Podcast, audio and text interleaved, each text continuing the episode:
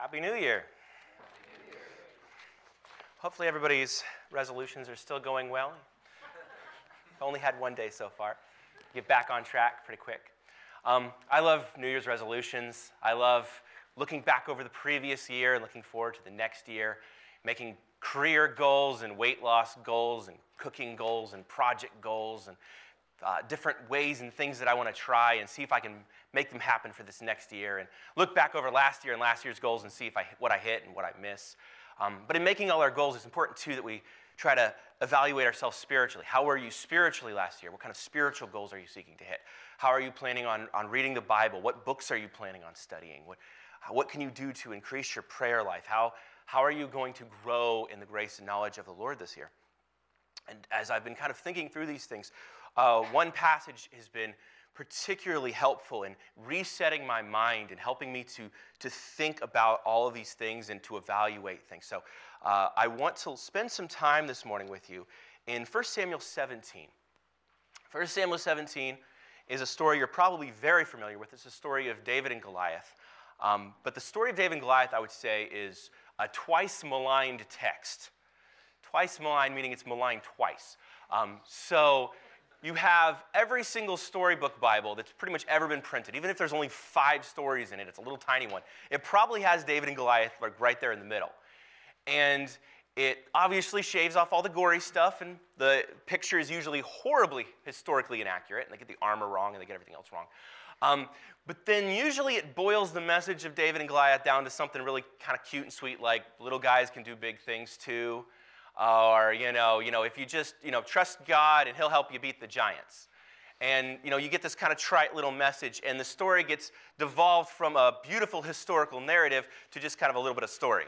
But that's not even the worst way this passage is abused. On the other side, you have your business gurus. You know, if you're a startup company and you're going to take on Amazon or Walmart, you know, we're the David and they're the big Goliath, and we have five stones, and here's the five stones of our company. And they, they turn it into this business speech. And David and Goliath just gets turned from a story even into just a metaphor. If you're watching the sports channel and you know the big team is going up against the little team and they're, oh, this team is the David and they're the Goliath. And it's, it is just this devolved metaphor of little guy versus big guy. And we're using it as uh, the underdog story. And it's so easy for us as we kind of know this story and we're reading through the Bible and it's easy to just kind of go fast through it to miss all of the beautiful, intricate details, all the pictures and symbology, and the historical facts as well that are packed into this passage. So I want to, I want to slow down. I want to look at this passage. First, I want to give some context and kind of put it back into where it belongs in the biblical narrative. And then what I want to show you this morning is what we see David doing here is perfectly encapsulating the picture of Jesus. He is a wonderful representation here of what Jesus' heart for us is like. So, what we're going to see here is that David represents our, Jesus as a shepherd, Jesus as a warrior, and Jesus as a king. All of these are encapsulated in how David goes out to fight against Goliath. But first, I want to take a little bit of time, just for a minute here, to give you some historical context. So, if you haven't already, open your Bible to uh, 1 Samuel 17. This is a very long chapter where we'll re- be reading sections of it as we go. I'm not going to read it all in one go, it's 58 verses. But let's start here briefly, verse 1. Uh, in verse 2, it says, Now the Philistines gathered their armies for battle, and they were gathered at Socoh, which belonged to Judah, and encamped between Socoh and Azekah in Ephes Dammim. And Saul and the men of Israel were gathered and camped in the valley of Elah, and they drew up the line of battle against the Philistines.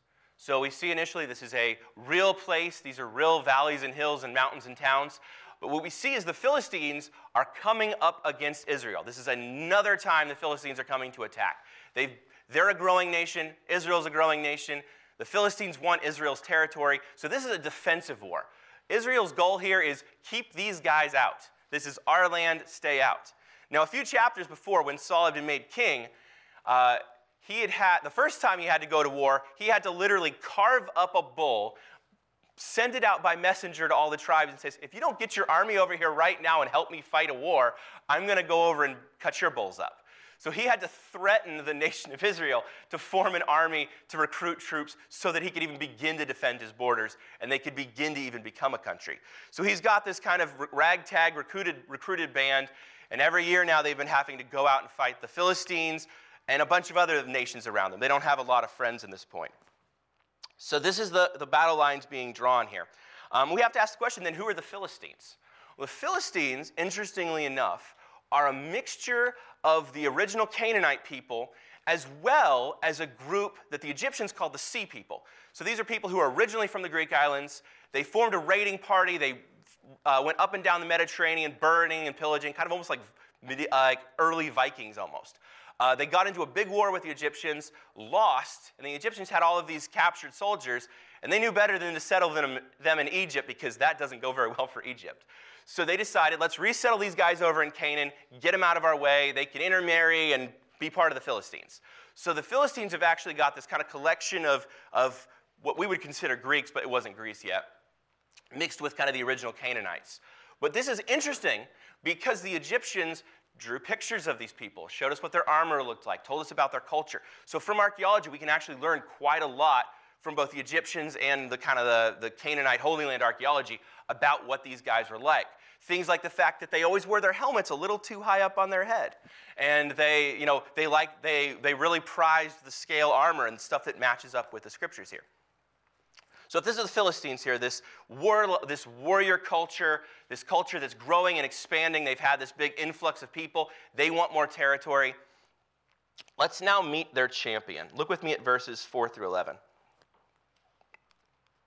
And there came out of the camp of the Philistines a champion named Goliath of Gath, whose height was six cubits and a span. He had a helmet of bronze on his head, and he was armed with a coat of mail, and the weight of the coat was 5,000 shekels of bronze. And he had a bronze armor on his legs, and a javelin of bronze slung between his shoulders. The shaft of his spear was like a weaver's beam, and his spear's head weighed 600 shekels of iron. And a shield bearer went before him. He stood and shouted up to the ranks of Israel, Why have you come out to draw up for battle? Am I not a Philistine, and you are not servants of Saul? Choose a man for yourself, and let him come down to me. If he is able to fight with me and kill me, then we will be your servants. But if I prevail against him and kill him, then you shall be our servants and serve us. And the Philistines said, I defy the ranks of Israel this day. Give me a man that we may fight together. When Saul and the Israelites heard these words of the Philistines, they were dismayed and greatly afraid. It's interesting to see how the author kind of hovers and is fascinated by Saul's accoutrements. Uh, Saul is wearing a full, is, first off, he's probably between seven and nine feet high. Um, one of the, the Dead Sea Scrolls says that he was four cubits in a span. So that puts him about here, somewhere in this area. Average height of the day is about five, six. So there's a good height difference going on here. Um, it's worth noting also that he is covered in bronze. He has got very, very expensive armor. We know from history that this is a time and period where bron- the price of bronze had skyrocketed. Bronze was prohibitively expensive. And not only that, he has an iron spear. And iron had just been discovered. So this is, he's got the brand new, latest, greatest technology, and he's got what we would consider hundreds of thousands, if not millions of dollars of like the most high-tech gear imaginable. He's got armor better than everybody else's armor. And he's got a, a weapon that's technology that's just been discovered. He's got everything. He's got a guy who carries his shield for him so his arm doesn't get tired. He has won battle after battle after battle, treasury pot after riches after riches. He is the champion of champions. Nobody beats Goliath. Nobody can stand before the champion of champions. Or can they? Let's go and meet the, let's now look at David, who's on the other side. Now, to introduce David, I actually want to go with you back to chapter 16 because I don't want you to miss this. You see, Saul has lost the favor of God. God has departed from Saul. Saul is now having nightmares. And, and God sends Samuel to go and anoint the next king, to anoint the chosen one. So he goes to the family of Jesse. And look with me in chapter 16 at verses 10 through 13. I want you to catch this. Jesse made seven of his sons pass before Samuel. And Samuel said to Jesse, The Lord has not chosen these. And Samuel said to the Jesse, Are all your sons here? And he said, There remains yet the youngest, and behold, he is keeping the sheep. And Samuel said to Jesse, Send and get him, for we will not sit down till he comes here. And he sent and brought him in, and now he was ruddy and had beautiful eyes and was handsome. And the Lord said, Arise, anoint him, for this is he. And then Samuel took the horn of oil and anointed him in the midst of his brothers. And the Spirit of the Lord rushed upon David from that day forward. So, David, the youngest of the, of the sons of Jesse, has been anointed in front of all of his big brothers. You know they're jealous. This, this little, little brother David has now just gotten this amazing, one of a kind blessing. This is the blessing of you are going to be the next king. You were God's chosen one. You get the Holy Spirit to descend on you. So they all know that David is the chosen one. So, this idea of David being weak and puny Mm, doesn't really hold water. He's not this weak, puny guy. He's literally the chosen one of God. And as we'll see in a minute, too, he's also a, a very well trained shepherd. But not only that, if you look at the, the next part of chapter 16, we see something else going on. Saul having these nightmares requires a musician. And who do they pick? Why, it happens to be David. So David comes into his court, we see in verses 21 through 23. And David came to Saul and entered his service. And Saul loved him greatly, and he became his armor bearer. And Saul said to, sent to Jesse and said, Let David remain in my service, for he has found favor in my sight. And whenever the harmful spirit from God fell upon Saul, David took the lyre and played with his hand, so Saul was refreshed. So David's not even a nobody. He's an armor bearer in the king's camp. He has a part time job working for the king. And we'll see here in a minute, he's allowed to polish Saul's bronze armor, but he's not allowed to wear it. So he's never even get, he doesn't get to try it on, but he gets to clean it and help arrange the, the accoutrement in Saul's tent and work alongside Saul. So he's got a job working for his father as a shepherd, and he also has kind of a part time job as one of the armor bearers for Saul. He's one of the young men in his count, kind of his inner circle. So we see this is who David is. And David is going back and forth between his jobs because he's working two jobs. And if you've ever had to work two jobs, you know that, that going back and forth. So he's going back and forth between his two jobs. For 40 days now, Goliath has been taunting over and over, day after day. Where is your champion? Where is your champion? Israel has no champion. Israel's God is weak. We are strong. I'm going to kill you. I'm going to feed your, you know, your, I'm going to feed your bones to the, the dogs and your flesh to the birds. Over and over, Dave, Goliath has been taunting them. And then David shows up and hears the taunt. And David's first question, I want you to catch this. Look with me at 17 in verse 26, I believe. Yes. This is David's question when he hears the taunt of Goliath. And David said to the men who stood by him, What shall be done for the man who kills the Philistine and takes away the reproach of Israel? For who is the uncircumcised Philistine, for he should defy the armies of the living God? David's question isn't who's going to kill the, who's going to kill the giant? How do you kill a giant? What weapons would you use? Have you noticed any weak spots on the giant? Is there any way we can exploit this or change this? His only question is, how much am I going to get paid after I kill this guy? Because this guy's going down. There's no way I, the chosen hero of God, the next future king of Israel, am going to fail to this guy. This guy who's insulting the true living God, he's going down. How much am I going to get for this? And his brothers hear this, and they're, they're jealous because they were there, if you remember. He was anointed in front of them. So they know he's the next future king of Israel. And here he is saying, How much am I going to get paid? And they tell him, You know, you're going to be tax free for life, you're going to get paid riches, and you're going to get to marry the princess. So you're going to get all, these, all of these wonderful awards heaped upon you if you defeat the champion. And the, his, his, older brother, uh, Eliab, says to him, I know your presumption and the evil of your heart, for you have come down to see the battle. Seeing the battle doesn't mean that he thinks David just wants to sit on the sidelines and watch. He thinks David's here to hog all the glory for himself.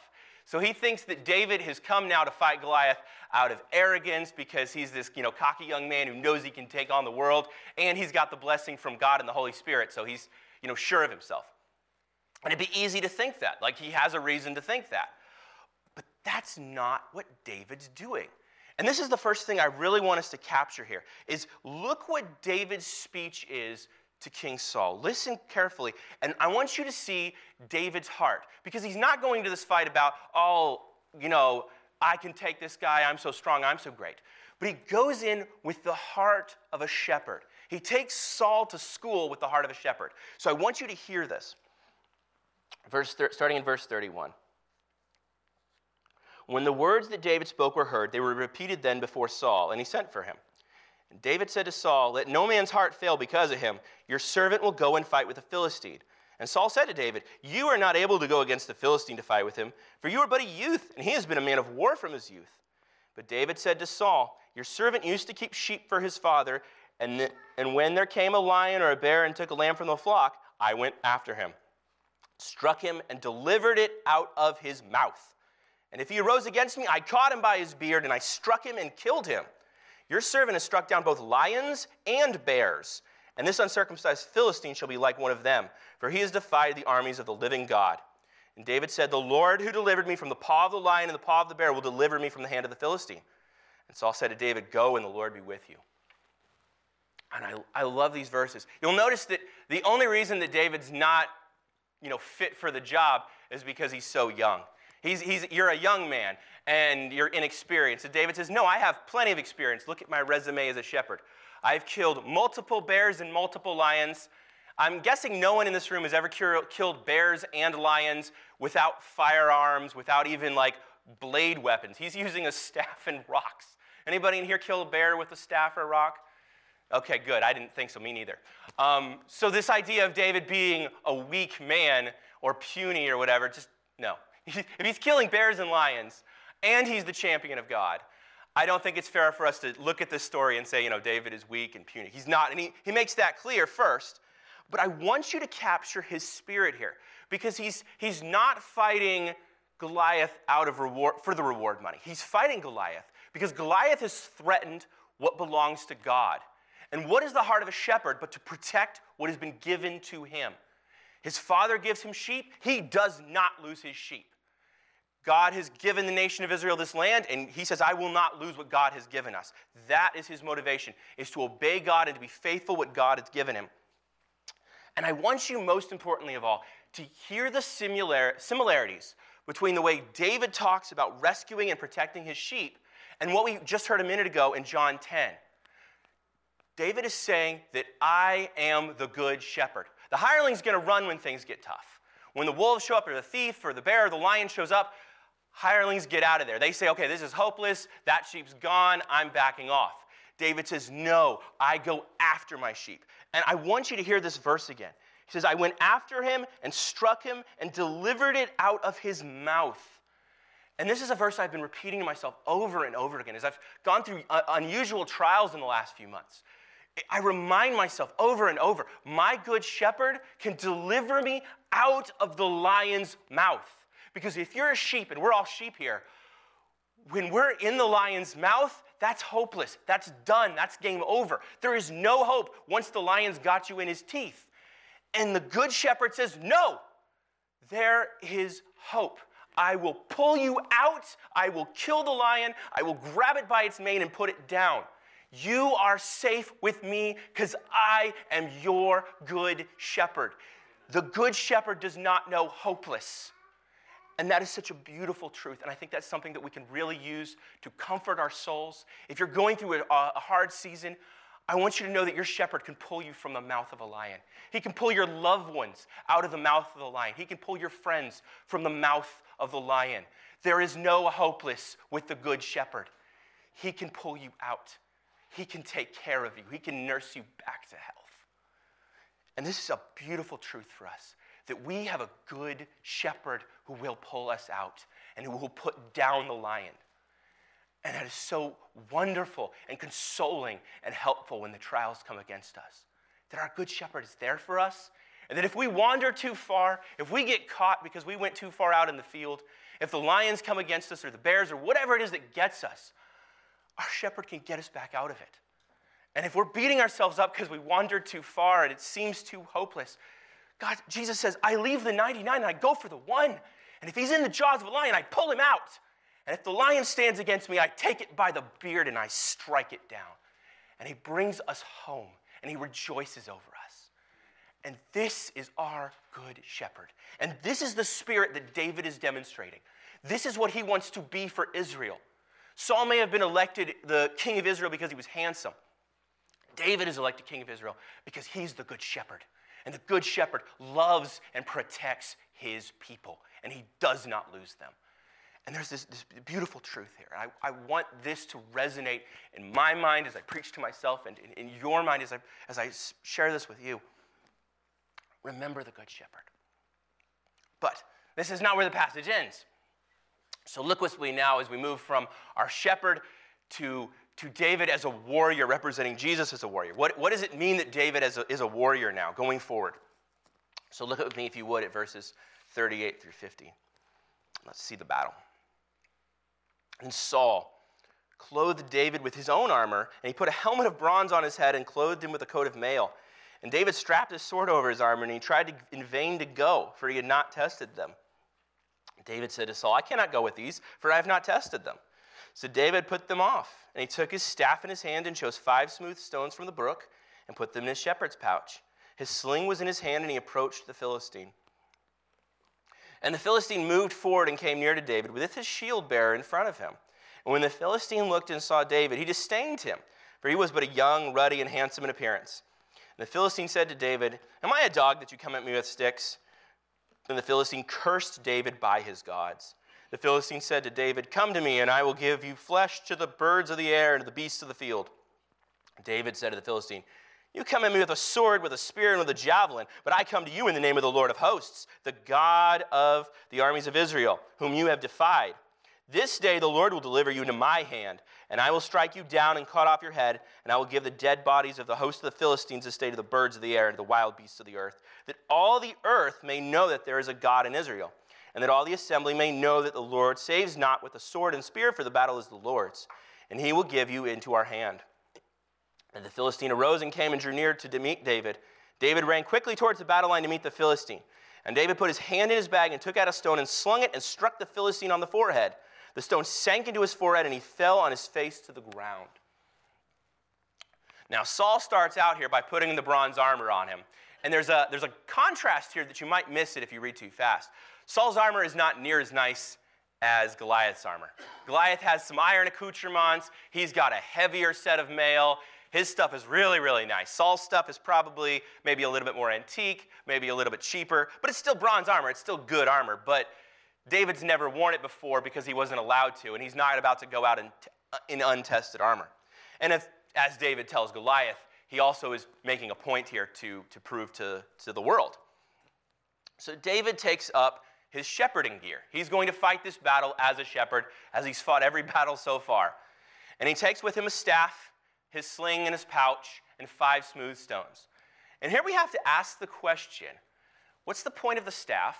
and the other four stones. Because David technically just needed the sling and one rock. He didn't need the other four stones, and he doesn't need the staff. He doesn't use those. So, what's the significance here? Why, why, is, why is David not taking some armor, but taking some more gear that he doesn't really need? What's, is there something significant here?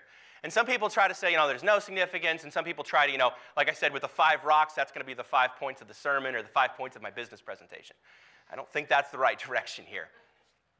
But what, what's being symbolized here, I think, is two things. The first is that David was prepared. He's going forward as a shepherd, he's going to take all of his shepherding gear. He's not leaving stuff behind. He's not trying to show off. Like he's not going into the battle with one arm tied behind his back, kind of making a joke out of this. He knows God's going to win. He knows he's going to be delivered, but he doesn't know how. He doesn't know if it's going to be rock number one or rock number two or rock number five, but he knows he's going to win. So he's not trying to be over prepared, he's not trying to be over cautious, but at the same time, practically taking the kit that he's used to. So that's, that's why he's bringing these things with him. But I think the other thing we can learn, and this is kind of a subtle thing. You know, I, I, come from a family of coffee lovers, and if you've ever been around people who are connoisseurs of coffee, they like to talk about the tasting notes. Those, you know, those subtle little notes that, like, ah, I can taste a little cherry in there, whatever it is. But when you, when you look at this passage, and the whole scope of the Old Testament, there's a subtle, a subtle theme that runs through that's easy to miss. And it's this that when God chooses a champion, their gear is inconsequential compared to the sheer amount of power that God brings to the table. And this is important for us. So when you think about Gideon, you know, Gideon has to, he's the weakest of the weakest, and he has to send most of his men home, and then he goes into battle and they win an enormous victory. You know, uh, Samson has only a jawbone and he's going up against thousands of men and he still wins the day. And we see this pattern over and over. Every champion that God picks in the Old Testament, completely untouchable. Their gear is inconsequential. They're going to win the day in ways that you can't believe. Moses raises his staff, the waters part, the entire chariot army of, Israel, of Egypt is wiped away. This pattern over and over and over again through the Old Testament. What is it pointing to? It's pointing to Jesus. It's all pointing to Jesus. It's showing us that Jesus, who is God's champion of champions, when he comes, will also be completely untouchable unless he wants to be. If you think about it, when, when, the, when the crowds come against Jesus, he says, This is not my hour, and he walks right past them. He doesn't have to fight his way out or talk his way out. He just walks past them because they can't touch him unless he says so. And this beautiful theme is, is just kind of flows through the Old Testament, and then it's seen revealed in Jesus as Jesus being God's champion. No one says anything, does anything to Jesus unless he lets them. And that's really important for us to understand what kind of warrior Jesus is.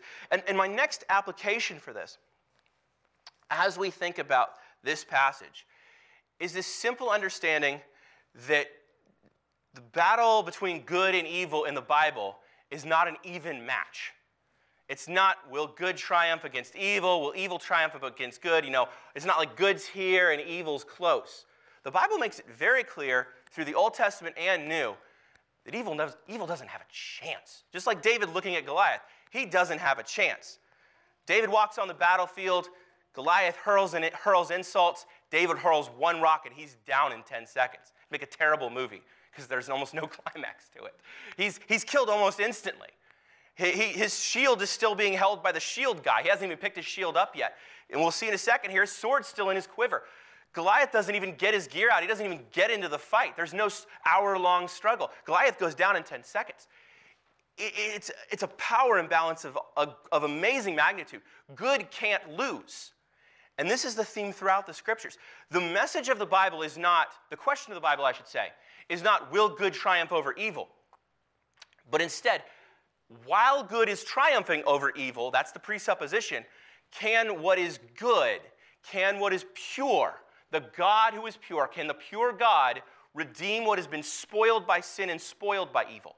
Can the people who have been spoiled be redeemed? That's the question of Scripture.